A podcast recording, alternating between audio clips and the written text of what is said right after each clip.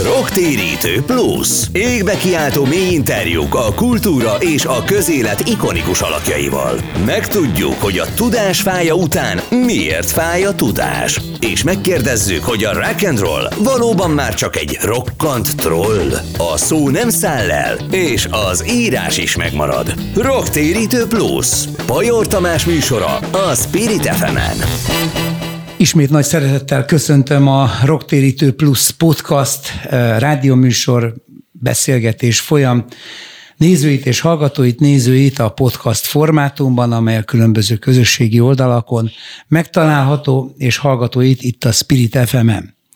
Mai vendégem Tóth Krisztina, eh, költő, író, aki most ezt nagyon őszintén mondom, nem mintha máskor nem az lennék, de szerintem az egyik legjobb kortársíró. Szóval én nagy rajongója vagyok, és és hihetetlenül élvezem a valóságnak és az embernek azt a magas szintű ismeretét, amely Krisztina műveiből szinte minden egyes sornál előjön, úgyhogy bátran javaslom, aki még nem tette, hogy olvassa Krisztina könyveit. És az első kérdésem feléd, ugye ez a műsor azok számára mondom, akik esetleg itt nagyon rövid kérdéseket várnak tőlem, ezt mindig elmondom, ez egy beszélgetés, tehát nem egy hagyományos interjú, van időnk, meg terünk, tehát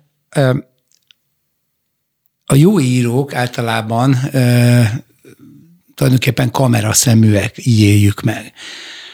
De mit lehet tenni ezzel a hihetetlen megfigyelőkészséggel és az ebből származó túlzott, túlcsorduló ismerettel és ennek a terhével a hétköznapokban, amikor nem alkotunk?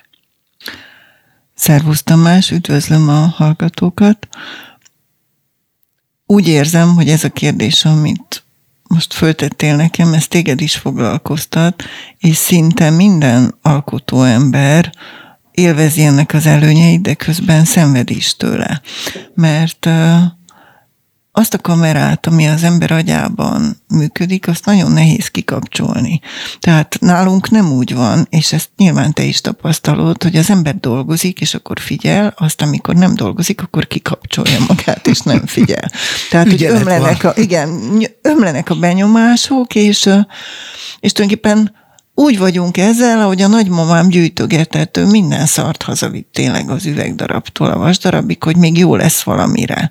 Nincs olyan párbeszéd, nincs olyan mozdulat, nincs olyan elhalott félszó, ami ne lenne jó valamire. Tehát egyszer majd lesz egy olyan szereplőm, akinek a szájába lehet adni. Egyszer majd lesz egy olyan ö, idős ö, figura, aki pont így fog mozogni, ezeket fogja mesélgetni. Tehát az ember állandóan, óhatatlanul is kifelé figyel, és...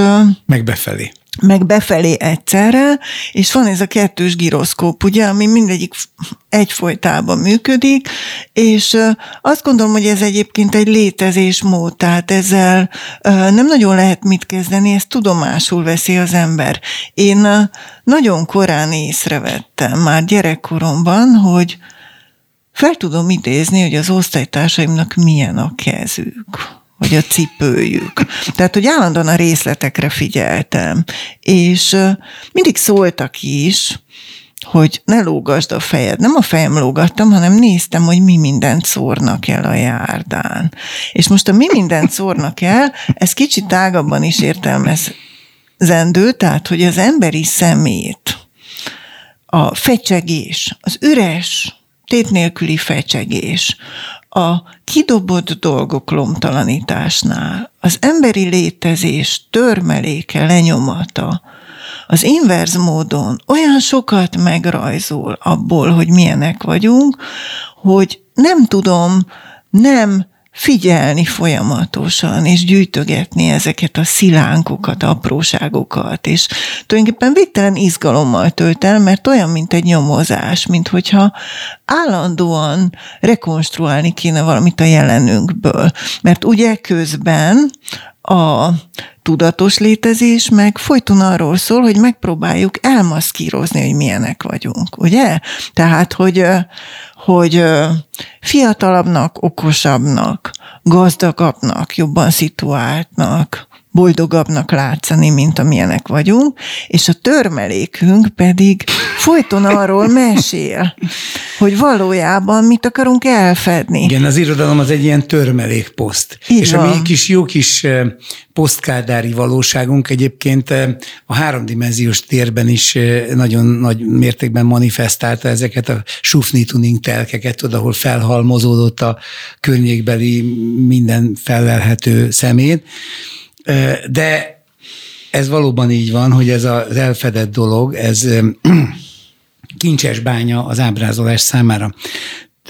A következő kérdés is ezzel függ össze, tőlem is gyakran megkezdik, hogy mi az alkotó folyamat, hogyan alkot, hogyan jön létre, és én ugyanezt szoktam mondani, hogy ez egy létmód, amit most te. Hát nem véletlen egyébként, hogy az ember, hogyha kortársakat olvas, akkor mindig egy az az érzés, hogy én egy közösség része vagyok, és, és hirtelen közös, közelebb kerülök emberekhez, akiket nem vagy alig ismerek, közelebb, mint a szomszédomhoz, akivel 30 éve egymás mellett lakunk. Na de visszatérve a kérdéshez, szóval tőlem is kérdezik, hogy alkotok, és én most tőled kérdezem, hogy ez a hatalmas mennyiségű és nagyon gyors tempójú ön és mások ismeretéből szerzett átlátszóság, tehát az, hogy megfigyeled a kezét, de nem csak a kezét, hanem a kezén, arcán túli világot, ez mennyire kezelhető, amikor hát irodalommentesen akarsz éppen működni, csak le kell menni a boltba, vagy a gyerekkel valamit elintézni. Ez kicsit összefügg az előző kérdéseddel is. Te is tudod, hogy nekünk nem olyan értelemben van foglalkozásunk, mint most mondok egy szélső, szélsőséges mint egy könyvelőnek. Tehát, hogy az írás nem lehet letenni. Ahogyan az előbb mondtuk, hogy ez egy létmód, állandóan figyelsz, és közben hozzá kell tennem, hogy ez a bekapcsoltság, ez nem fárasztó, mert nekem a világon a legnagyobb öröm, hogyha dolgozhatok, és hogyha ha azt csinálhatom, amire tehetségem van. Miközben szenvedés is. Szenvedés természetesen, azt nem lehet megúszni, Mert, de mert hát a maga közben... a táptalaja is az. De közben mégiscsak öröm, tehát hogy mégiscsak azért vagyok a világon, hogy abban teljesedjem ki, amiben jó vagyok, és amire tehetséget kaptam. Tehát ez a legnagyobb öröm, mert megtaláltam azt a dolgot, amivel nekem foglalkoznom kell. És, és nincs olyan, hogy bekapcsolok, kikapcsolok, tehát az ember állandóan figyel, és közben hasznosít dolgokat. Nálam egyébként ez úgy néz ki, és ez kicsit különböző, mondjuk a versnél és a prózánál. Mert versnél, amikor születőben van valami, akkor általában van egy sor, ami nagyon erősen elkezd szólni a fejemben. És meg szoktam érezni, hogy ez valaminek a része. Egy picike mozaik. Egy még, igen, igen, pontosan egy picike mozaik valamiből, egy körvonalazatlan üzenet arról, hogy ez a dolog készülőben van. És amit lehet ilyenkor tenni, az az, hogy a lehető legnyitottabban megpróbálok utána eredni ennek a dolognak, és figyelni, és szorgalmasan jegyezni azt, ami megmutatkozik belőle. Ez most tudom, hogy nagyon lilán hangzik, de nyilván érted, hogy miről beszélek. Abszolút. Csak szorgalomból nem lehet megírni valamit. Pontosabban, ami szorgalomból születik meg, és akarásból az Olyan nem is. érdekes. Az nem érdekes. Igen. Tehát lehet, hogy formailag rendben van, de biztos, hogy nem kezd el világítani, és nem hoz izgalomba, és nem hoz üzenetet semmiről. Tehát, hogyha nincs benne titok, derengés, és nem kell fölfejtenem valamit, ami számomra is árnyékban van, akkor, akkor abból nem lesz hiteles vers. Prózánál nekem nagyon fontos a szerkezet. Én fiatalabb koromban szobrászkodtam, és mindig nagyon izgatott a struktúra. A struktúrát azon is értem, hogy amikor a világ szerkezete megmutatkozik, felcsillanak az összefüggések. Tudjuk, hogy törvények szövedéke a világ. Tehát amikor ezek a törvény szövedékek megmutatkoznak, és elkezdi az ember ezeket rekonstruálni, akár szövegben, akár másban, akkor az egy végtelen nagy öröm, az ezekre való ráismerés. A világ párhuzamainak megmutatása, a világban felsejlő rímek, rögzítése. Tehát a prózánál nekem roppant fontos az, hogy megpróbáljak megteremteni valami szerkezetet, és ezt úgy értem, hogy én megcsinálom a szerkezetet, de aztán nagyon sok dolog belekerül hirtelen. És, és itt már ez a dolog nem csak rajtam múlik. Tehát a szerkezet az a szorgalom része, és utána, ha, ha elég szorgalmas és elég nyitott voltam, akkor elkezd magától alakulni a dolog. De mindenképpen nagyon fontos, hogy egy olyan szerkezetet hozzak létre, ami majdnem olyan egyébként, mint egy térbeli struktúra. Tehát én kicsit úgy képzelem a nagyobb terjedelmű prózát mindig, mint egy szobrot, amelynek különböző nézetei vannak, és különböző tömbökből áll. És ezeknek a tömböknek meg kell tartani egymást. Tehát, hogy ennek van szerkezete. Ö, és ha már itt a, a világ alján összegyűlő limlomokról és ezek mellőzöttségéről, de mégis beszédes voltáról volt szó, meg a szenvedésről is, akkor feltehető az a kérdés is, hogy az irodalom, amely sok ilyen árnyékban lévő és eltakart, vagy eltakarni kíván dologról szól, és sok szenvedés a táptalaja, az lehet-e szórakoztató? És hogyha igen, akkor mi benne a szórakoztató? Vagy hogyha nagyon lecsupaszítom, hogy lehet a szenvedés szórakoztató? Ez egy nagyon összetett kérdés, amit most föltettél nekem, nagyon bonyolult többször is elhangzott most a szenvedés szó. A szenvedés szót egyértelműen ilyen negatív dologként szoktuk emlegetni, miközben szükséges a katarzishoz. Abszolút. Tehát, hát csak a hedonista kultúránkban a permanens örömérzet az a kitűzött cél. De az nem vezet sehová. Hát persze, tehát, nem. hogy, hogy tehát azt tudjuk, hogy aki tudás akar lenni, tehát, hogy nem lehet megúszni a szenvedést. A szenvedés szükséges ahhoz, hogy megértsünk dolgokat és szembesüljünk. És, és szükséges ahhoz, hogy hitelesen tudjunk ábrázolni valamit. Egyébként amikor az ember már dolgozik az alapanyagával, akkor természetesen nem szenved. Tehát akkor szenved, amikor végig gondolja azokat a sorsokat, életeket, problémákat, amelyeket ábrázolni akar. Amikor ír, akkor már távolságot tart, tehát szerintem az egy másik pozíció. Ez így van, de én nem erre a szenvedésre gondoltam, mert az alkotás, tehát ez nyilván az alkotásnak a szenvedése is lehet egy szenvedés, de az már nem, valóban nem ugyanaz a szenvedés, hanem az, amiből az alkotás megszületik, mert hiszen nem csak másokról írunk, hanem úgy írunk másokról, hogy nagy részt azt valahogyan mi is megéljük, különben nem tudnánk írni. És amikor mi megéljük, akkor az általában szenvedéssel jár. Természetesen. Egyébként amikor tőlem meg szokták kérdezni, nyilván tőled is megszokták, hogy saját anyagból dolgozol el, akkor én azért mindig azt válaszolom, hogy tulajdonképpen a mű szempontjából ez teljesen érdektelen. Tehát olyan történetekről írok, amelyek akár a saját történeteim is lehetnének, és a saját történetem is csak olyan szempontból érdekes, hogy vissza tudom-e forgatni, és alapanyagát tudom-e tenni. Tehát, hogy tudok-e akkora a távolságot tartani, hogy végül is hasznosuljon mindaz, ami velem történt. Hogyha nem hasznosul, és nem okultam belőle, semmit nem tudtam beépíteni, akkor tulajdonképpen fölöslegesen történt.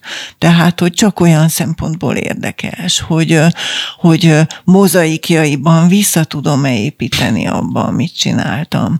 És tulajdonképpen azt gondolom, hogy történik az emberrel ez az mindenkivel, tehát nem kell azt gondolni, hogy csak velem vagy veled, mindenkivel történnek dolgok, de hogy az irodalom éppen abban a ráismerésben segíthet, hogy hát figyelj öreg, nem csak veled történt, mindenkivel. Ö, apró változtatásokkal ugyanazok a történetek megesnek, hogyha ráismersz a mintázatra, már pedig az irodalom segíthet, hogy ráismerj a mintázatra, akkor akkor meg fogod érteni a saját történetedet is, közelebb fogsz kerülni hozzá, és megérted a közösséget, hogy ez másokkal is megtörtént. Tehát, hogy ezek nem Csak céltalan, nem céltalan és véletlen történetek. Egyébként ez a fajta tudatosság, amiből ezeket elmondod, én legalábbis így tapasztaltam, ez már mindig csak egy utólagos tudatosság. Mivel viszonylag régóta foglalkozunk ilyesmivel, ezért megfigyeljük, hogy mi magunk ezt hogyan csináljuk. Persze erre is vonatkozott a kérdés, de egyébként a keletkezése az merőben intuitív, spontán, és az csak átélői vagyunk, nem? Hogy... E, ez így van, tehát egyfelől te is tárgya vagy a megfigyelésednek, tehát önmagaddal is távolságot tartasz, másfelől viszont mindig kell, hogy sugallatos maradjon az, amit csinálsz, és mindig mindig azt kell érezned, hogy tulajdonképpen csak eszköze vagy a megírásnak. Ha nem sugallatos, akkor nincs benne titok. Ezt már az előbb is mondtam, hogyha semmilyen titok nincs benne, akkor az nem művészet. Tehát ami tökéletesen áttetsző, és azonnal be tudom fogadni, és oly népszerű manapság, annak semmi köze a művészethez. A szórakoztatásról bár, kérdeztél igen, még. Igen, persze, uh, igen, igen. Állandóan jól akarjuk érezni magunkat, és szeretnénk, hogyha mindaz, amit olvasunk, látunk, az instant módon befogadható, értelmezhető lenne, és meg is kapjuk az ingereket, hogyha nem az, akkor azonnal tovább lépjünk, és tovább lapozzunk, és keresünk másik ingert, ami sokkal könnyebben befogadható. Az első és, hét másodperc után. És nem... Ugye háború és béke nincs meg. Az első hét másodperc, kicsit több kell hozzá. Oroszokról szól, ugye? Tehát, hogy mindaz, ami tőlünk erőfeszítést kívánna, vagy valami rossz közérzetet ébreszt bennünk, azt azonnal elhárítsuk. Pedig ez volna az út a katarzishoz, tehát mégiscsak a megtisztuláshoz az kell, hogy azonosuljunk és átéljük a szenvedést, de ezt nagyon erősen hárítjuk. Tehát, hogy a, a, az de, de mi van akkor, ha valakit ez szórakoztat, hiszen mégiscsak van egy Magyarországon is azért viszonylag relatív széles irodalomkedvelő közösség, akik, akik azért vesznek könyveket, hogy ők így szórakoztassák magukat. Tehát, hogyha a szórakozásnak kinevezzük a, ezt az instant eh, felszínes bulvárvilágot, és ezt leválasztjuk arról, hogy egy, egy, egy mély valóságról szóló könyv valakiknek meg az a szórakoztató, hát akkor eh, Nyilván ez két külön világ, de azért mondom ezt, mert még egy kérdés bele akarok zsúfolni ebbe az adásrészbe. Csak még a szórakoztatásról ja, akartam valamit mondani, ja, bocsánat, hogy, hogy, hogy szerintem már a gyerekeinket is rá kell szoktatni, hogy találják meg az örömet az elmélyülésben, és abban, hogy megmerítkeznek egy műben. Lehet ez bármi. Tehát a, a, a zenehallgatás, igen, igen, tehát hogy, hogy meg kell tanulni az elidőzést és a megmerítkezést, és akkor, akkor könnyebben megtalálják majd az örömet, a nehezebben befogadható ö, művekben, és nagyobb örömet fognak lelni benne, mint az instant szövegekben. Hát ez száz százalékig így van, úgyhogy azt tenném ehhez hozzá, hogy, hogy ugye a humor is egy olyan műfaj, ami, ami meg nyilván van az a válfaja, ami, amit valamiért nem tudom, szóval én azt is bírom, amikor valaki bá, ilyen nagyon közérthető dolgokkal meg tud nevettetni valakit, vagy valakiket, sőt, nagyra tartom, mert ez egy nagy képesség. Nekem valamiért ez nem megy, viszont, viszont azokat, akik körülbelül ugyanazon tudnak nevetni, mint én, azokat meg tudom nevettetni. És én általában például olyanokon nagyon jól tudok szórakozni, amit a te könyvedben olvastam, és hát erről szeretnék majd következő adásrészben beszélni, a Majom Szeme című zseniális mű 2017-ben jelent meg, ugye? Most jelent meg, 2017-ben kezdtem el írni. És ja, most akkor kezdted el írni, akkor ez rossz 2017-ben kezdtem el írni, és jelent. most jelent meg. Most? Ebben? Most a könyvhétre, igen. Akkor béna vagyok. Ez teljesen számok friss. vonatkozásában. Na, a lényeg az, hogy ezt felejtsük el, Viszont azt ne, hogy ez a könyv egy zseniális könyv. Szóval e, ebben például van az a rész, ha már a humorról szóltam, hogy, hogy e, hát például amikor ugye a, egy nagyon morbid kontextusban a, az adott jelenet főhőse az éppen frissen halott édesanyjára próbál ráerőltetni kegyeleti okokból egy csizmát, amelynek az óra ki van tömve újságpapírral, és a bokakanyart nagyon nehezen veszi be a csizma, akkor egyszerűen hangosan felröhögtem, mint ahogy azon is, amikor a halottat kezelő orvos véletlenül rátenyerel a masszás fotelre, és ezért a halott nagyon vadul elkezdi nemlegesen rázni a fejét, hogy nem, nem, nem kérek több vizsgálatot. Tehát, hogy ezek olyan dolgok, amiken nem tudom, hogy hányan nevetnének, de engem szórakoztatott, mert ugye itt tartottunk, hogy akkor miben áll ez a szórakoztatás, és ez nagyon érdekes, amikor külföldre megyek felolvasni, elég sok nyelvre fordítottak, és mindig figyelem, hogy hol hat ez a fajta humor. Hol reagálnak rá. Az volt az alaptapasztalatom például, amikor Kínában olvastam fel többször, hogy ott egyáltalán nem vevők erre, és nem is értik. Tehát, hogy ott a humornak ez a fajtája, ez tökéletesen ismeretlen, és például kevésbé működik Franciaországban, mint Belgiumban, ami azért elgondolkodtató. És uh, ahol kiválóan működik, az mondjuk Lengyelország, Csehország. Kelet-európai világunk. Hát azért... Tehát, hogy hogy úgy tűnik, hogy ebben a régióban ezt a fajta humort és iróniát sokkal jobban értik, és én sokat gondolkodtam ezen, hogy ennek mi lehet az oka, tudod? Hogy ennyire másként működik, és azt hiszem, hogy a, például a francia-belga különbségnél a belgák kicsisége és kiszolgáltatottsága az sokkal fogékonyabbá teszi őket, és egyébként ez az egész közép-kelet-európai humor, ez a relativizálás képessége. Tehát, hogy nekünk ugye van a svejk, mi állandóan relativizálunk, ez azért van, mert folyton ö, váltogatnunk kellett a nézőpontokat. És ö, egyszerűen elsajátítottuk ezt a fajta rugalmasságot, hogy ha akarom így, ha akarom úgy. Asszimilációs igen, kényszer. Igen, pontosan. Ez egy, nagyon jól mondod, ez egy asszimilációs kényszer, és hogy megtanultunk ezen röhögni a saját relativizálási képességünkön, és vélhetően a belgák is. Tehát, hogy mondjuk a franciákhoz képest. Tehát, hogy ez talán a kis nemzetek sajátja, és azt, hogy mi ezt ennyire jól csináljuk, lásd őrkény, az talán annak is köszönhető, hogy nem csak kicsik vagyunk, hanem még kis nyelv is vagyunk. Tehát, hogy nekünk aztán tényleg váltogatnunk kellett a nézőpontokat, Bizony. és bármikor képesek vagyunk egy külső pozícióba helyezni magunkat, és aztán ezen sírva röhögni. Most elbúcsúzunk egy dal erejéig Tóth Krisztinától, és utána folytatjuk ezt az izgalmas podcastot hasonlóan izgalmas témafelvetésekkel. Rocktérítő Plus. Égbe kiáltó mély interjúk a kultúra és a közélet ikonikus alakjaival. Megtudjuk, hogy a tudás fája után miért fáj a tudás. És megkérdezzük, hogy a rock and roll valóban már csak egy rokkant troll. A szó nem száll el, és az írás is megmarad. Rocktérítő Plus. Pajor Tamás műsora a Spirit fm -en.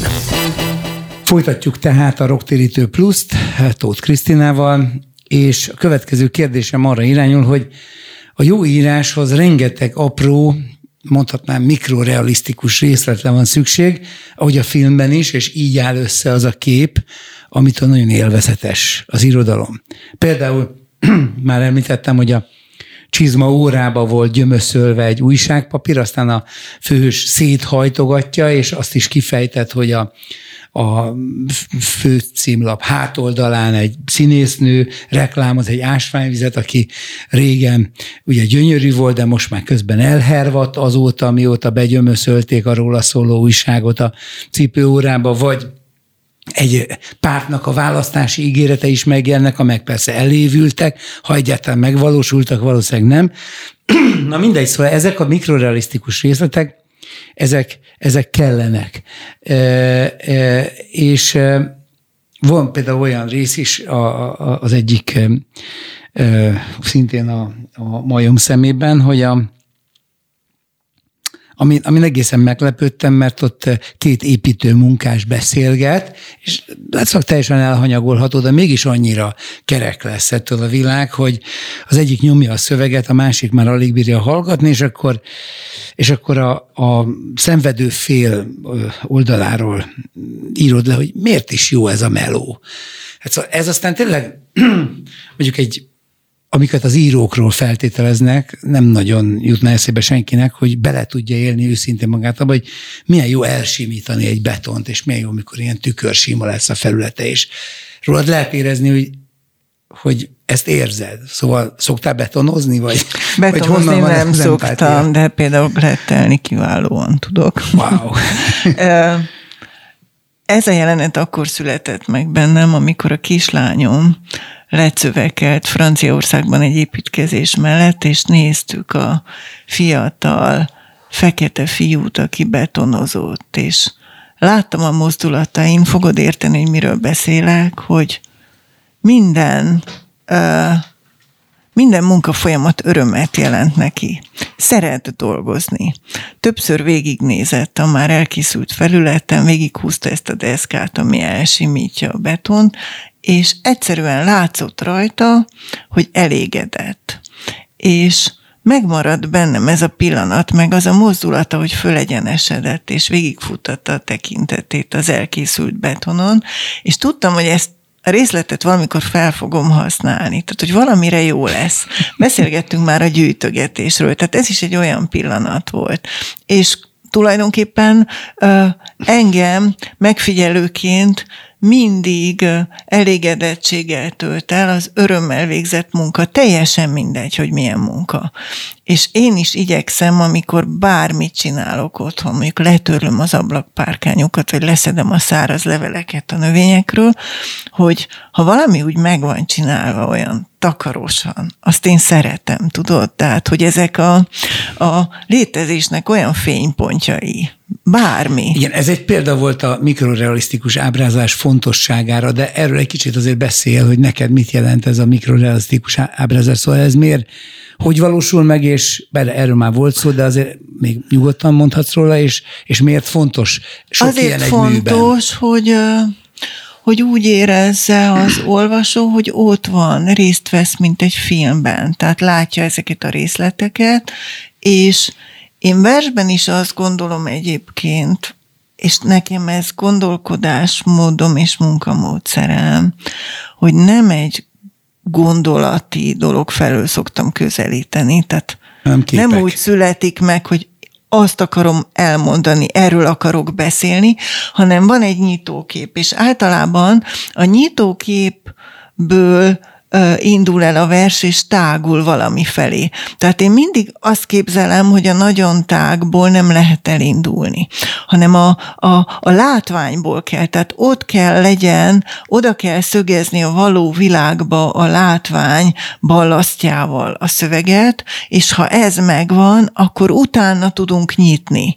Utána elindulhat fölfelé a dolog, de muszáj, hogy a konkrétból induljunk.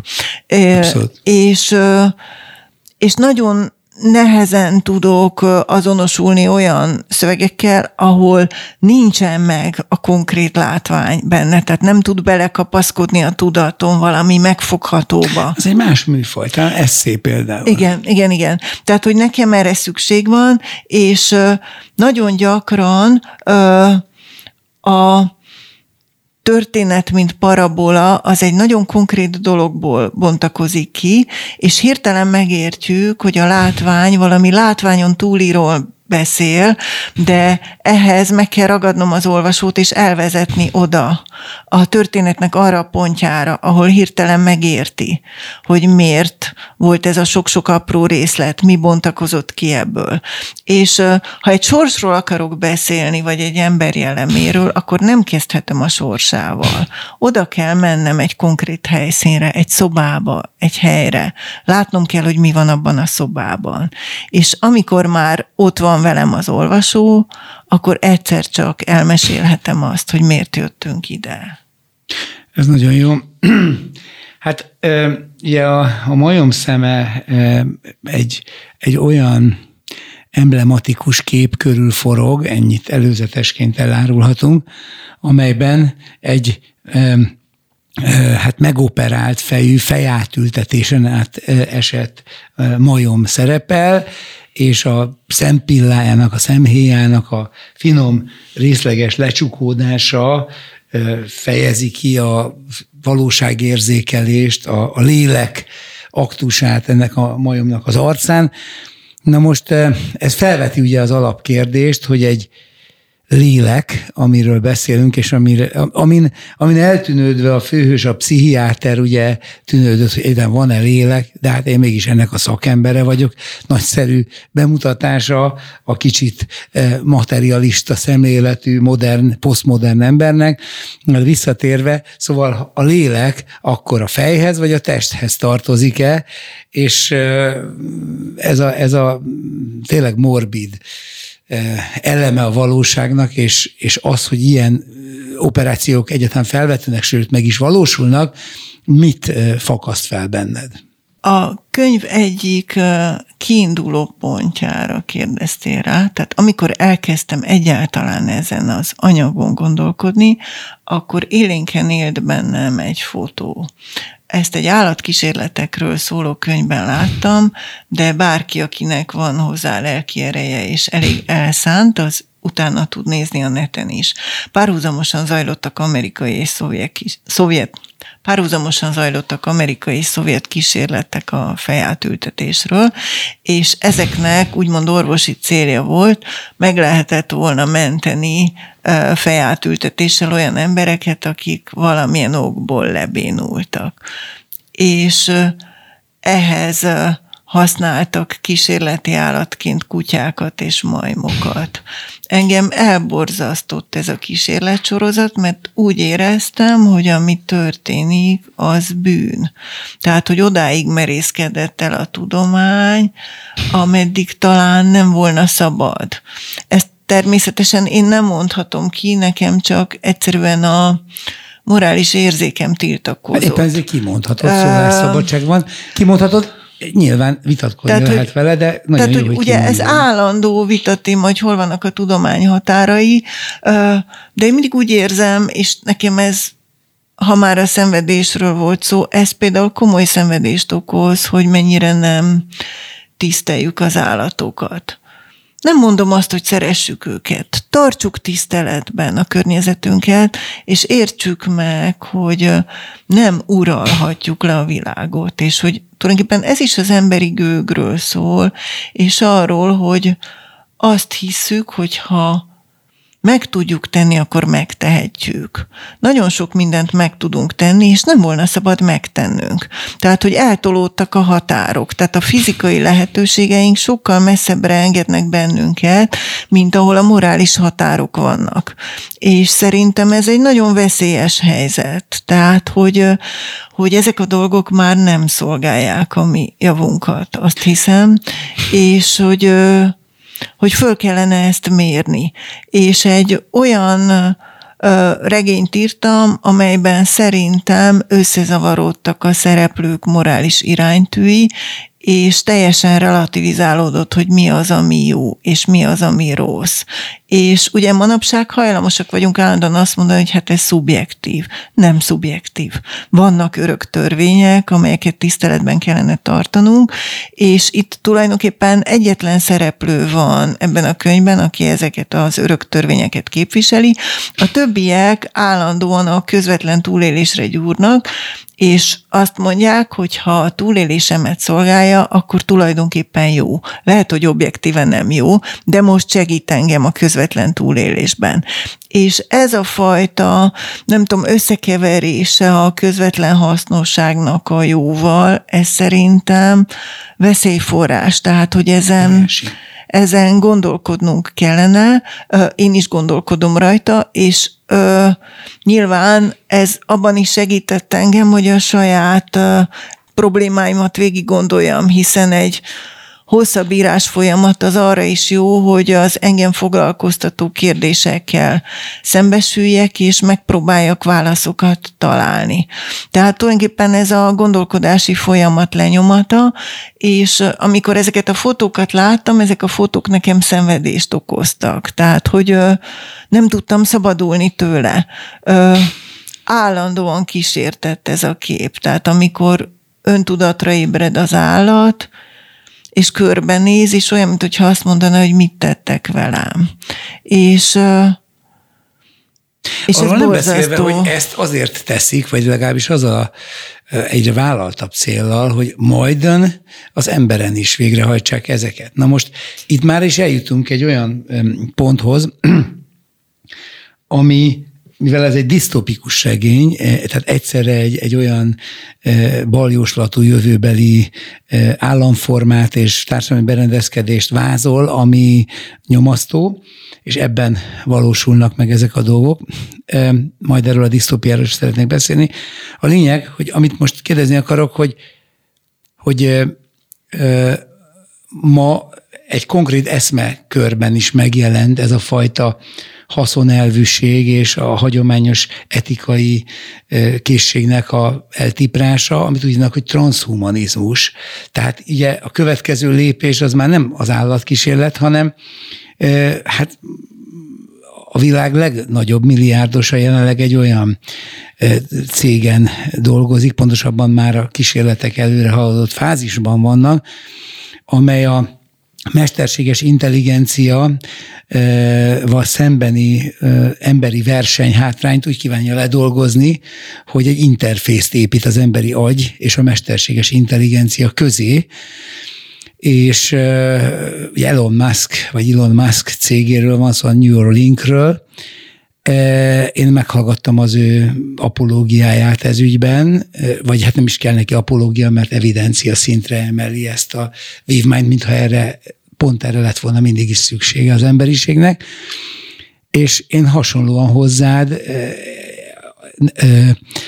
egy olyan, ha úgy tetszik, a priori, tehát a, a, a létezésünk és gondolkodásunkat megelőző, abszolút igazság meglétében hiszek, mert ezt érzem a bensőmben, ami miatt nem vagyok hajlandó elfogadni az ehhez hasonló hasznossági érveléseket. Nem tudom, ezzel egyet tudsz érteni. Nézd, nagyon ijesztő, ami körülöttünk zajlik. Most egy szélsőséges példát említettél, de az egész életünket átszövi ez az elidegenedett gondolkodás, és én úgy érzem, hogy ha nem tudunk visszalassulni, és vissza egyszerűsödni, akkor el fogunk pusztulni, nagyon egyszerűen. Tehát, hogyha képtelenek vagyunk felismerni, hogy mit művelünk magunkkal, mi magunk önként, akkor, akkor tényleg tényleg bele fogunk ebbe dögleni. És, Miközben a, a transhumanisták virulnak a technooptimizmustól, tehát ők ilyen, ilyen sztálinista jövőképet vázolnak, amiben mindenki majd boldog lesz, mert majd de, így megoldják a De közben problémát. az bizakodásra adókód szerintem, hogy most felnőtt egy nagyon erősen klímatudatos nemzedék, amelyik fontosnak tartja az olyan alapértékeket, mint a környezetünk tisztelete, nem kizsákmányolása, tehát hogy az ember az nem uralja a világot, nem használhatjuk kényünkre, kedvünkre. Amikor ezt kimondom, akkor borzasztó közhelyesen hangzik, de nem lehet elégszer elmondani, és azért van egy olyan nemzedék, amelyik mondjuk próbál minél kevesebb szemetet termelni, minél tudatosabban fogyasztani. Tehát, hogy azért azért, minthogyha lenne a mostani 20 évesekben valami, mint hogyha szólna a vészcsengő, és hallanák ezt a vészcsengőt. Tehát, hogy... Egyetértek, csak én nekem azért van hiányérzetem ezzel kapcsolatban, mert az, az, azt én maximálisan támogatom, hogy óvjuk meg a bálnákat, meg a tengereket, meg mindent, ami körülöttünk van, csak az a baj, hogy azt nem látom kellő mértékben, hogy magát az embert ugyanilyen féltéssel óvnánk. Tehát miközben a természetet óvjuk, mégiscsak a természet csúcsán elhelyezkedő embert pedig úgy romboljuk, ahogy tudjuk. A természetet sem óvjuk, tehát vannak hát, hangok, nyilván, amelyek arra figyelmeztek. Megjelenik, de közben magunkat nem. Tehát, hogy erre mondtam, hogy vissza kéne lassulni. Tehát, hogy, hogy valahogy én egyébként látom a környezetemben azt is, hogy erre is van példa, tehát hogy a 20 évesek, tehát mondjuk a tudatosabb net használat egyáltalán, tehát hogy ez a digitális abstinencia, tehát hogy azért erre is van törekvés. Én a saját életemben megpróbálom ezt nagyon erősen szabályozni, mert, mert látom, hogy ez betegít, tehát hogy egyszerre, mondjuk én egyáltalán nem nézek tévét, de hogy, igyekszem a híreket is mondjuk napi egyszer megnézni csak a neten, tehát nem állandóan rákontani. Tehát, hogy próbálok nem ráfüggeni erre a dologra, vagy nem használom a közösségi médiát, adminon van, aki, aki kezeli a felületet, és én nem engedem be ezt az egészet, tehát nem, nem akarom, hogy rajtam átzuhogjon, pont annyi barátom és ismerősöm van, akikkel személyesen is tudom tartani a kapcsolatot, és nem szeretem szeretni. Egyáltalán szerintem az interpersonális kapcsolatok fölerősödésén kellene dolgozni, tehát hogy minél több emberrel személyes Nagyon kapcsolatot tartani, a beszélgetést újra visszahozni, mint hogyha egyébként a világjárvány egy kicsit megkocogtatta volna a vállunkat, akkor mindenki fölnézett egy pillanatra, aztán masíroztunk tovább. Nagyon gyorsan. Az Tehát biztos. Most az néhány reptéren megfordultam az utóbbi időben, és az a kísérteties érzésem támadt, mintha meg se történt volna az utóbbi két év. Pedig azt gondoltam, hogy azért ez egy, ez egy erős jelzés. Én más nagyon... lettem a igen? járvány után, igen, alapvetően. És, és hát rossz dolog magamat megdicsérni, de úgy érzem, hogy valamivel jobb, de legalábbis őszintébb. Aha. A személyes kapcsolatok talán fölértékelődtek, tehát talán azt megértettük, hogy ez így nem megy, tehát hogy Zoomon nem lehet élni. Talán ezt felfogtuk, de közben, közben nem lassultunk le, tehát hogy, hogy minthogyha azon nem változtatott volna. És szerintem ez a tempó is. Igen, ez igaz. Ez a tempó is gyilkos. Nem embernek való. Igen, nem tehát embernek. hogy... Zúdul minden százezerrel mivel sajnos ez a műsor is korlátos, de és rengeteg még a nagyon-nagyon ehhez hasonló izgalmas kérdés, hadd menjek most tovább.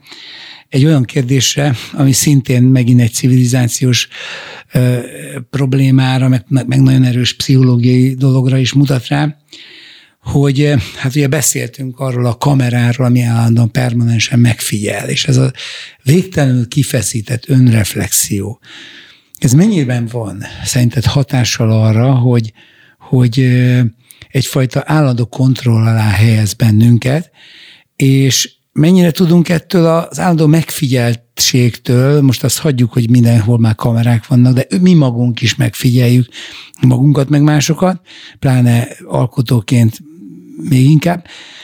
Szóval mennyire tudunk ez alól felszabadulni, és mennyire tudunk tényleg dzsungel lakók lenni, akik, akik a létezést élvezik, és nem önmaguk valamilyen konstrukcióját. Külön választanám az alkotói önmegfigyelést, a, egyéb irányú. a digitális önreprezentációtól külön választanám. Igen, az igen, alkotói igen. önmegfigyelést nem lehet kikapcsolni. Erről beszéltünk már. Tehát te magad is alapanyaga vagy Na de akkor a, a, az alkotásnak, és tulajdonképpen nekem a legnagyobb irítségem, bevallom neked, a maga felettség. Tehát, hogy csak úgy lenni. Tehát soha életemben nem tudtam csak úgy lenni, és nagyon vágynék. Nekem, én, én, még rosszabb helyzet vagyok, mert nekem néha sikerült már. És akkor tudod, hogy ez és, van. És, és, és ezt tudom, hogy ez milyen jó, de sajnos eh, csak néha. Tehát, hogy úgy részt venni mondjuk kamaszként soha nem tudtam úgy részt venni egy buliban, hogy én ne a táncolókat néztem volna a szélről. Tehát, hogy, hogy egyszer, egyszer lenni az, aki középen táncol öntudatlanul. Tehát ezt soha nem tudtam lenni, és aztán rájöttem, hogy valószínűleg ez az ár, amit fizetni kell a megfigyelésért. Tehát ezen az áron tudod begyűjteni a képeket. Tehát, hogy soha nem tudsz elvegyülni a tömegben, és amikor utazom, akkor is nagyon örülök, hogyha esküvőbe vagy temetésbe botlók egy-egy idegen helyen, és beszoktam súrani a tömegbe egy pillanatra. Csak azért, hogy hogy ezt az idegenséget és feloldódást egyszerre érezhessem. Tudom, hogy ez nem szép dolog, de, de mégiscsak ez ugyanaz a fajta dolog, mint amiért ez sem szép szokás, de hát ha már erről beszélünk, nagyon szeretek benézni ablakokon. Tehát amikor járok az utcán, és el van húzva a függöny, és egy pillanatra, neked, igen, ott, ott, nincs, ott függöny. nincs függöny, ott bepillantani, de este is, amikor világítanak a lámpák, bepillantani, és ilyenkor az ember azt képzeli, hogy milyen jó másoknak, akik csak úgy, csak úgy léteznek. Tehát ö, azt képzeli ilyenkor az ember, egyébként nyilván naívan, hogy ezek a, más, ezek a másik emberek, ezek nem cipelik az önreflexió állandó terhét. Tehát, hogy milyen jó lenne ö, csak úgy lenni, és úgy fürödni a létezésben. Hát figyelj, azért... Tehát ez, ez az egyik dolog, ez Igen, az alkotásra vonatkozik. A másik, amit mondtam neked, ez az önrepre... A másik, amit mondtam, ez az önreprezentáció, csak sikerült kimondani. Tehát, hogy, hogy az emberek uh, uh, a digitális világban különböző sziluetteket vágnak ki magukról, és megpróbálnak belefeküdni az életükkel ezekbe a sziluettekbe, de hogy ez közben borzasztó átlátszó, és hogy van, aki már egyáltalán nem tud a pillanatban létezni, mert folyamatosan szelfizi közben magát. Tehát azt mondja, hogy milyen jól érzem magam, meg kéne ezt örökíteni, hogy mások is lássák. És néhány éve volt egy reklámkampánya a metróban, ami engem elborzasztott fotót, fényképeket kellett beküldeni, és, és az volt odaírva, hogy ha, ha nem fényképezed le, meg se történt. És az egész korszak beteg, valaki. az egész korszak beteg gondolkodását valahogy igen, tükrözte, tehát hogy hogy, hogy mint hogyha nem belül történne meg, hanem akkor, amikor megmutatjuk a többieknek, és reagálnak rá. Tehát abban a pillanatban válna valósága, és nem akkor, amikor mi részt veszünk benne. És ez borzasztó ijesztő szerintem. Amikor egyetemista koromban volt egy szerelmem, aki fényképezett, borzasztóan idegesített, hogy akárhova mentünk, a legváratlanabb pillanatokban rám nézett, és azt mondta, hogy várjál, már, már egy kicsit ez most egy nagyon jó kép lesz. És elkezdett fényképezni, és abban a pillanatban éreztem, hogy ő már nincs ott. Ő már és a fénykép... el is mutatni, amitől jó volt. Igen, az, abban a, igen, akart, és tehát, hogy, hogy abban a pillanatban kilépett a helyzetből, és külső szemként nézett rá ránk, hogy velünk ez történik. És hogy valahogy a, a, a social media ezt fölerősítette, tehát hogy állandóan ábrázolni kell, nem, nem átélni, hanem ábrázolni. És tulajdonképpen ez a celebkultúra azért az irodalomba is beszivárgott, tehát hogy a, a, a, az olvasó az úgy érzi, hogy részt kell venni az író életében. Tehát meg kell nézni, hogy mit evett, mivel ette, hogy főz, milyen a konyhája, és egyszerűen belépni az életükbe. Én pedig azt gondolom, hogy, hogy nem kell közel lépni. Ja, nem ja, kell közel lépni. Tehát, hogy, hogy távolságot Taszító kell tartani. Ez taszító nagyon. Ugye? Taszító és nagyon veszélyes, azt hiszem, mert, mert olyan fajta jelenlétet kíván, ami éppen ellentmond az és elmélyülésnek. Álságos a bizalmaskodás. Tehát, álságos, és, és ellene megy az mint elmélyülésnek. Ha, valamit, hogy mit ebédeltem. Meg hogyha ha, ha állandóan jelen vagyok, akkor, akkor nem vonultam el. Sehol Tehát, se hogy vagyok. Akkor sehol se vagyok, és, és az elvonulásnak ez éppen ellentmond, tehát az irodalom az éppen az elmélyülésről szólna. Tehát, hogy, hogy eltűnt az elrejtőzés, és eltűnt az elmélyülés, és az elmélyülés hiányával együtt hiány, eltűnt az idő a művekből, tehát hogy egyszerűen nem lehet kispórolni az időt. El akarok vonulni, meg akarom csinálni, nem akarok jelen lenni. És ö, azzal is szembesülök egyébként, nyilván te is találkoztál ezzel a jelenséggel, hogy olyan keveset látunk mostanában, meg nem nyilatkozta, hogy nem dolgozol, de éppen arról van szó, hogy dolgozom. Azért nem vagyok jelen, mert dolgozom, és a munkához rossz, viszont... Ez, ez, hogy ez engem mennyire gyötör, azt nem tudom elmondani, mert közben meg hát József Attilát követve látszani is enged szép, komoly fiad. szóval most vicc, tréfa nélkül, tehát hogy az ember azért szeretné megmutatni is azt, amit, amit csinált, de ez meg egy állandó dilemma, mert közben meg valóban így válik felszínessé az egész.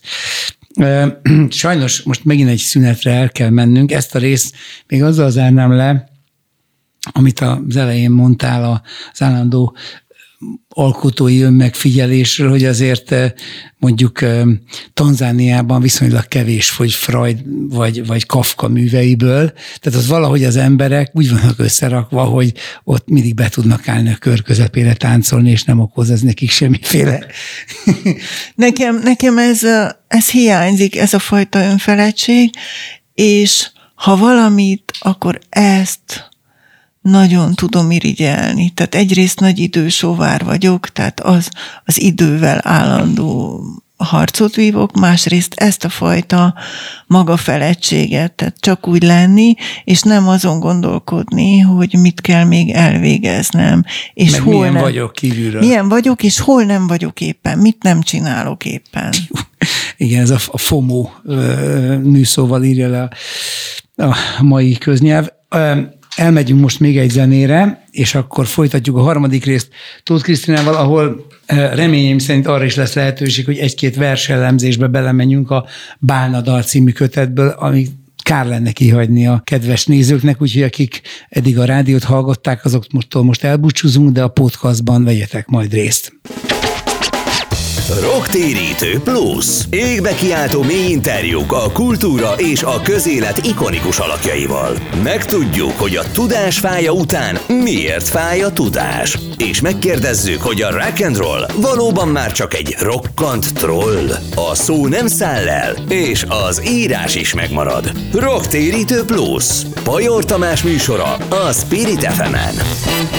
Folytatjuk a Rocktérítő Plus-t Tóth Krisztinával, és eh, hát nagyon-nagyon mélyre sikerült az eddigi beszélgetésünk, és ebben a szellemben folytatjuk. Eh, itt a közjátékban mondtad, hogy hát igen, igen, neked nagyon nehezen megy ez a, ez a feloldódás, de nem vagy ezzel egyedül, szóval az egész európai kultúránk valahogy lehet, hogy a néhány száz évvel ezelőtti racionalizmus fertőzött meg minket azzal, ezzel a túlzott önreflexióval, nem? Hát meg a nevelés is talán, tehát én sokat töprengek, hogy ezt nem a családból hozzuk el, hogy állandóan kontrolláljuk magunkat.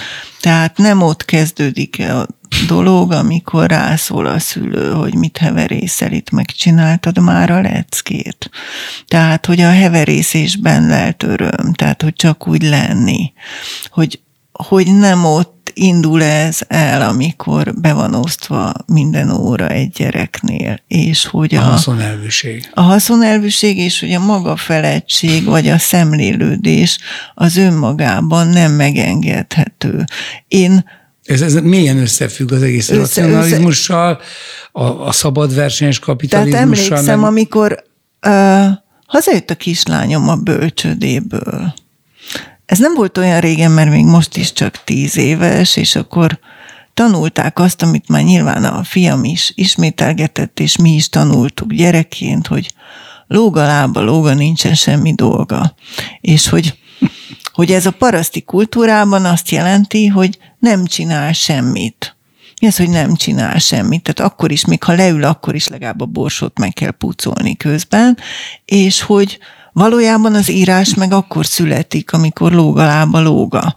Tehát amikor látszólag hát nem csinál az, semmit. Hogy, ezért van az, hogy ez a, a, az úgynevezett szellemi vagy intellektuális munkásokat, különösen a művészeket, a nagy semminek tartják, ugye azok, akik csak a kétkezi munkát eh, becsületét ismerik. Persze én nem, nem értékelem le a kétkezi munka becsületét, távol álljon tőlem, csak inkább fordítva igaz. Én minden szeretettel, figyelemmel és jól végzett munkát egyaránt becsülök, és ez igaz az írásra, és igaz a vakolásra is. Abszolút, igen. Tehát, hogy, hogy viszont elvárom. Viszont elvárom azt, hogy aki vakol, az tisztában legyen vele, hogy az enyém is nagyon komoly munka. Abszolút így van.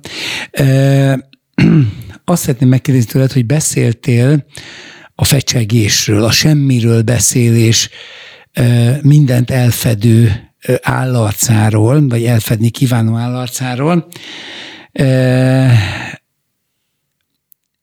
Ez ugye abból fakad, hogy magunkban is érzékeljük a kicsiséget, a gyarlóságot, az esendőséget, meg másokban is. Hogy tudjuk ezt kikapcsolni, és, és hogy tudunk közel kerülni, akár provokatív módon is, a valóságossághoz? Hogy tudjuk átvágva ezeket a felszíni rétegeket, azt mondani a másiknak, hogy figyelj, nem erről hagyjuk ezt a témát, beszéljünk arról, ami fontos, ami, lény, ami téged is érdekel. Egyáltalán szükség van-e? Mikor van szükség erre? Ezt hogy lehet megérezni, és hogy lehet megcsinálni? Kicsit távolabbról indítanék. Azt mondanám, hogy elsősorban csendre volna szükségünk, a saját csendünkre és közös csendekre is. Tehát elfelejtettünk hallgatni. Állandóan szól valami. Ez engem kifejezetten irritál. Betolakszik a gondolataimba, Fekszem a parton, és a homokon érzem azt, hogy bent a vizen egy hajón szól a tuc-tuc, és a homok átveszi a ritmusát. És én nem akarom átvenni semmi külső dolognak a ritmusát, a saját belső ritmusomra szeretnék figyelni, de folyton betolakszik a külvilág, tudod? És és tulajdonképpen azt is rémületesnek érzékeljük ezzel párhuzamosan, hogyha együtt vagyunk egy másik emberrel és hallgatunk, úgy érezzük, hogy valami nem kívánt dolog került közénk, nem, nincs mit mondanunk egymásnak. Pedig az is az intimitás egy formája, a hogyha hallgatás. együtt hallgatunk. Bizony. Csinálunk valamit, sétálunk, és nem mondunk Bizony. semmit. Fölveszik egymás lépéseinek a ritmusát, és hallgatunk És együtt. tudod, amikor nagyon jó barátoddal vagy együtt, akkor meg tudjátok ezt csinálni, mert ott nincs ez a feszélyezettség. Én például most együtt töltöttem az egyik legjobb barátommal ilyen négy-öt órát, utolsó egy órában hallgattunk, pedig rengeteg közös témánk van, de akkor ott nem volt fontos bármit mondani.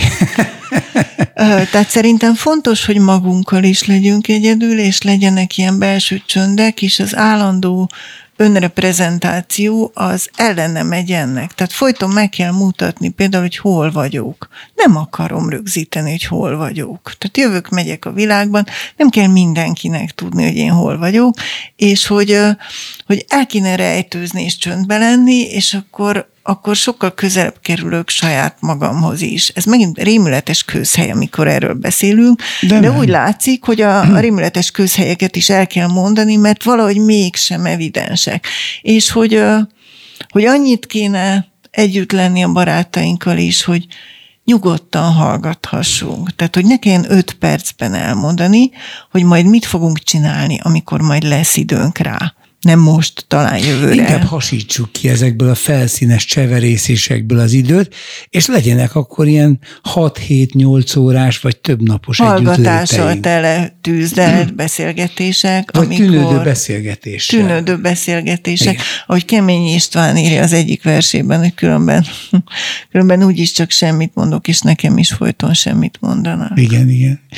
A kertész pedig azt mondja, hogy bármit mondok, nem értik, bármit mondanak, nem értem. ez is egy kicsit más megfogalmazás, hogy, ez, hogy mondunk valamit, de amit megértünk belőle, azért az nem ugyanaz. Igen. Ez egy csodálatos vers, mindenkinek ajánlom egyébként az Egy nap élet a kemény. című verset. Igen. igen. Nemrég volt itt pont előtted Kemény Zsófi, és megígértem neki, hogy édesapját is vendégül fogom látni. Ö, ö, szeretnék tőled verseket, még rengeteg-rengeteg kérdésem van, például de ez még csak egy utolsó, és akkor remélem, hogy még bele tudunk szuszakolni néhány verset. Pont arról beszéltünk, hogy ne így legyen, hogy bele szuszakolunk, de most mit csináljunk? Tágítom így is az időkeretet. Szóval annyi, annyiról még akar talán röviden, bár ez is egy nagyon hosszú téma, hogy az egész könyved, a majom szeme azért az egy disztopikus hangulatú, sok helyen orwelli jellegű világot ábrázol, és ebbe viszed bele ezeket a nagyon szellemes és mikrorealisztikus, kis, kisrealista, kisemberi történéseket. Na és ö, ö, ö, egyrészt azt kérdezném, hogy kicsit már olyan a világunk, hogy a te disztópiádnak nem is kell annyira megnyújtani a valóság lábát, mint Orwellnek kellett 60 éve, vagy 70 éve, e, hanem már szinte karnyújtásnyira van, és ezt érzékelteted is, másrészt pedig ugye itt a, az egység, mint egy ilyen történelmi ö, ö, státusz van nevesítve, tehát ez az egész egy világ, ami felé haladunk, amiben végül is majd csak valamelyik nagy ö, szimpatikusnak mondott szereplő megvalósítja minden diktátor álmát, csak nyilván sokkal szórakoztató formában, és megcsinálni az egyvilágot. Ö, és az állam majd szépen fennhatóságot kap a magánszemélyek minden dolga felett, és közelítünk e felé.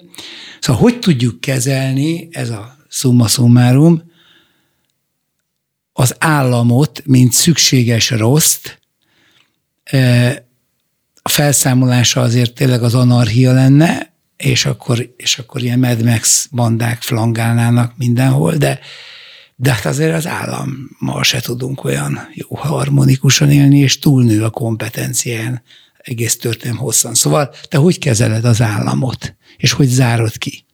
Nézd, ez egy nagyon komplex kérdés, nagyon nagy kérdéseket teszel föl nekem, úgyhogy igyekszem kicsit szűkíteni ahhoz, Jó. hogy végig gondoltan válaszolni tudjak. Ebben a könyvben tulajdonképpen az történik, hogy megpróbálom végig gondolni, hogyha azok a folyamatok, amelyek most zajlanak, eljutnának a végpontjukig, akkor mi történne körülöttünk. És tulajdonképpen a saját szorongásomat is igyekeztem ezzel csillapítani, ugyanis ha az ember végig gondolja, az olyan, mint amikor erántja a függönyt a sötétség elől, és megnézi, hogy tényleg van-e ott valami. Tehát, hogy megpróbáltam legalább irodalmilag testet adni a saját félelmeimnek, azzal, hogy megírom, hogy ez történik, ha ez így érthető. Igen. És, és amit én nagyon fontosnak tartok, és amit már említettem ebben a beszélgetésben, hogy a belső morális iránytű, tehát eltűntek a pólusok, és nem működnek az iránytűk, össze-vissza megy az iránytűk hegye. És ehhez, ez kapcsolódik a csendhez és a személyes kapcsolatokhoz is, és a bizalomhoz. Ehhez elengedhetetlen az, hogy visszataláljunk magunkhoz, és befelé figyeljünk, hogy attól, hogy a világ helyesli, valóban ezt attól, hogy a világ helyes ez valóban helyes. Tehát, hogy jó az, amit én csinálok másokkal vagy magammal. És a másik nagyon fontos dolog szerintem, és ezt nem győzöm eléggé hangsúlyozni, mert, mert szerintem mostanában, ma itt Magyarországon is ez egy borzasztó fontos kérdés, és ez a méltóság. Az emberi méltóság. És és hogyha megpróbáljuk megóvni a méltóságunkat, akkor vissza fogunk találni a saját belső hangunkhoz. De hogy a világ ellenébe megy ennek, azt hiszem, a irodalom és a kultúra elcelebesedése, és minden az emberi méltóság ellen hat. És és én ezt érzem a legfőbb veszélynek, tehát, hogy a, a, a, a személyes méltóság megőrzése, tehát mindenkit megaláznak, bedarálnak, megszégyenítenek, provokálnak. De és, ez összefügg a a mindenkori hatalommal. A mindenkori akár, hatalom. Akár gazdasági, akár politikairól beszélünk. Így van. A mindenkori hatalom az megpróbálja az indulatainkat terelni, a számára kedvező mederbe terelni, és ez ellene hat az emberi méltóságnak és a személyes döntéseknek. Tehát megmondják, hogy kire haragudj, megmondják, hogy mitől félj, mitől szorongj, megmondják, hogy hogy kellene helyesen élned, és és azt hiszem, hogy ez teljesen szétszedi a személyiséget és a személyiség integritását, tehát hogy ebbe csak megbolondulni lehet. Tehát, hogyha nem találunk vissza belső csendünkhöz, akkor, akkor tényleg elvesztünk, és, és elveszítjük a méltóságunkat, tehát azt gondolom, hogy a méltóság és a humor legyen velünk. Nagyon szép dolgokat mondasz, és kitekintve a műsorunk címére, hogy rocktérítő, tehát nyilván a térítés szót nagyon sokszor pejoratív eh, konnotációban hallja sok európai ember, mert volt erre is példa, de én ugye maximálisan szeretném ezt reformálni és visszafordítani az eredeti tartalmaz, mert számomra ez azt jelenti, hogy a legjobb helyre térünk vissza az ős eredetünkhöz, a teremtő Istenünkhöz, akiről azt mondja a Biblia, hogy ő maga a szeretet. És abban, abban tudjuk a leg, legkomfortosabban és legotthonosabban érezni magunkat a szeretetben. És bár ez uralná a világunkat, de legalább ezeket a kis mikrorealitásokat ez uralja. Én most, mivel még rengeteg kérdésem lenne, de akkor már nem jutna idő ezekre a csodálatos versekre, amelyekről, mint egykori szobrász azt mondtad, hogy ez egy nagy szobor, ezek pedig a kis plastikák, Így nagyon van. találó. Nekem lévén, hogy nem voltam sosem szobrász, ez nem jutott volna eszembe, de hadd olvassak fel legalább egyet vagy kettőt ezekből a csodálatos versekből. Kikapcsolom a gépet. Lementem a vízig. 27 éve egész más volt a part. Csónakház állt itt balra, egy stég, szemetes minden és kihalt. Hova lettek a ferde fák mind, a holtág bűze megcsap? Hová a lomb, a levél? Vagy ezt is képzeltem csak? Áramló test, elszáradt évek, nem hultak még színére, nedves hajunk indája lóg az emlékezet szemébe. Üres ház és gazos telekvár, tiplik és repedések, minden, amit valaha tartott, az elengedett végleg. Hol megálló volt régen, kifordult tábla van. A padog, padon mindig ült egy lófarkas hajléktalan, sárga szemével bámult, eltévedt, rühös macska.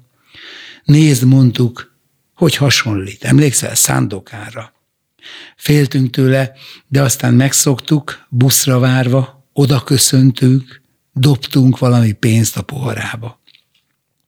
Évekkel később láttam egyszer, ha ugyan nő volt a városban, ősz aggastyán, fakó szemekkel, mostanra ő is hol van? Hányszor van az, hogy látni vélek valakit, aki már nem halott, hogy jön, és mire odaérek, már csak egy idegen van ott sehol a részlet, csak az érzés, szembenézni egy arccal, aki hírt hoz az arcok folyamáról egy emlékmásolattal. Azt a profilt már létrehozták egyszer, a kód levédve. Aki elment üzen naponta, túléli virtuális lénye. 9 millió fantomoldal zümmög az éjszakában, most árva énekem, mi vagy te, e hangok áramában.